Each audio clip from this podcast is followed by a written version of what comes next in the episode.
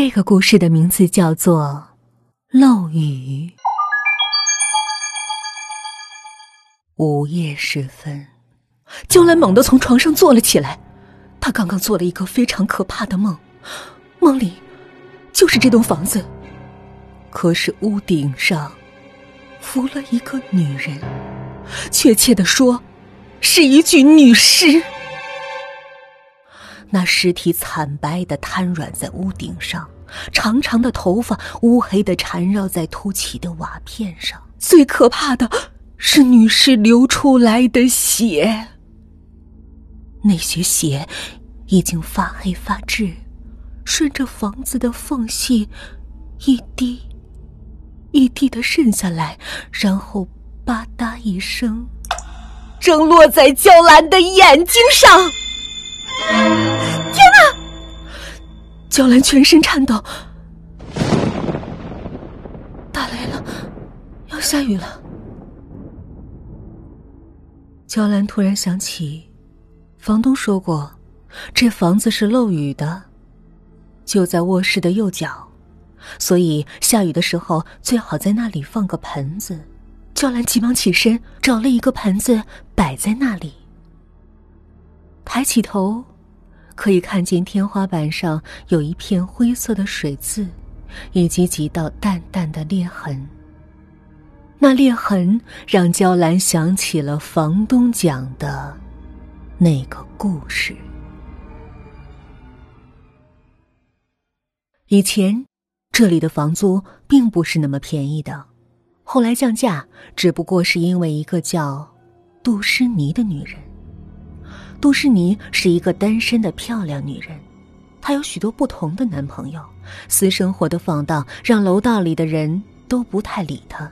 再加上她住的是顶楼，更没有人关心她的行踪，所以她出事之后，并没有被及时发现。是一个钟点工发现了已经死在卧室里的杜诗妮。这个钟点工常常来杜诗妮家里干活，一周来一次。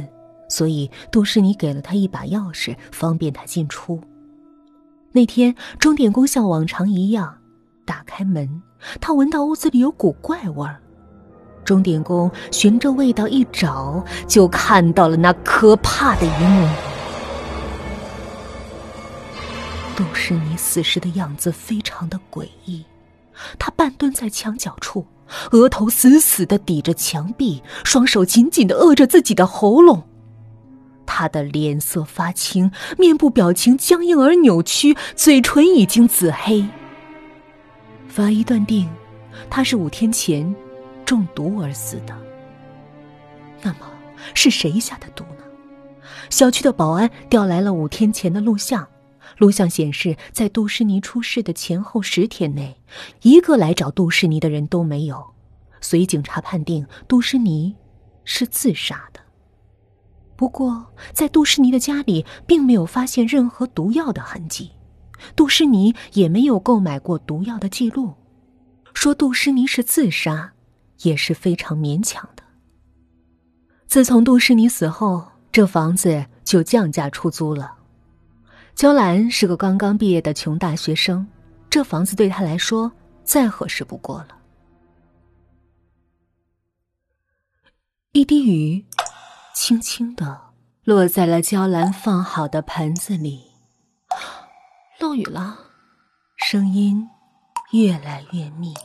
他壮着胆子走进盆子，一股浓浓的血腥味儿扑面而来。他看到，在那青色的塑料盆子里，一层发黑的血液正在积累着，漏下来的居然是血。姐姐。姐姐，伴随着声音，一只小手搭在了娇兰的腰上。娇兰低下头，那是一只惨白的小手，指尖有淡淡的青色，骨节很瘦削。娇兰犹豫着回头，她看到了一个十二三岁的小女孩，女孩披散着头发，额前的乱发挡住了一半眼睛。幽幽的光。从瞳孔里射出来，像是野兽。女孩咧开嘴，其他五官却一动不动。虽然她在笑，可是更像是戴了一张面具。姐姐，昨晚你的房子上趴着一个女鬼，她趴在房顶上，头发好长好黑，把脸都遮住了。小女孩的眼睛定定的看着娇兰，透出一种诡异的光。娇兰感觉全身涌起了一阵寒意。这时，一个中年女人走了过来：“小莫，你又在这里吓人了吧？”小女孩瞪着大眼睛，对着娇兰傻傻的笑着。中年女人抱歉的对娇兰说：“真是对不起啊，我这孩子精神不太好，总是说一些莫名其妙的话。”啊，没事没事。娇兰挤出一丝微笑，心里的战栗却无法医治。中年妇女又对娇兰说：“啊，你是刚刚住进来的吧？我看着你面生呢。”你住哪间呢？娇兰报出了房间号。中年妇女诧异的睁大了眼睛，那个房子可吓人了。前不久，我女儿小莫，在一个下雨的晚上，看见一个女鬼趴在那家房顶上。那个女鬼脸色惨白，嘴角还挂着血。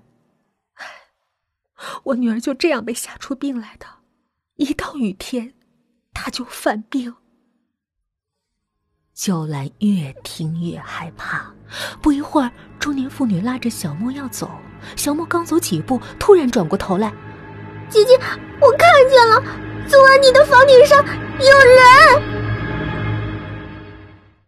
娇兰呆住了，冷汗一点点的流下来。思量再三，娇兰决定把房东找来。房东叫方环，是一个很风情的少妇。他说。江兰，这个房子其实真的不适合你这样的单身女子住。如果你想换房子，我可以把钱退给你。不，我我只是想知道关于房顶上的事情。娇兰一咬牙，有人看见房顶上有女女鬼。是的，风环点点头。有个孩子说，在杜诗妮死之前的三五天。他在房顶上看见了一个女鬼。除了小莫，没有别人看见。还有别人，只是成年人都不会随便说出去的，怕不吉利。这些与杜诗妮的死有关系吗？警察没有调查吗？娇兰焦急的问着。警察才不管这些呢，警察只管活人，管不了鬼。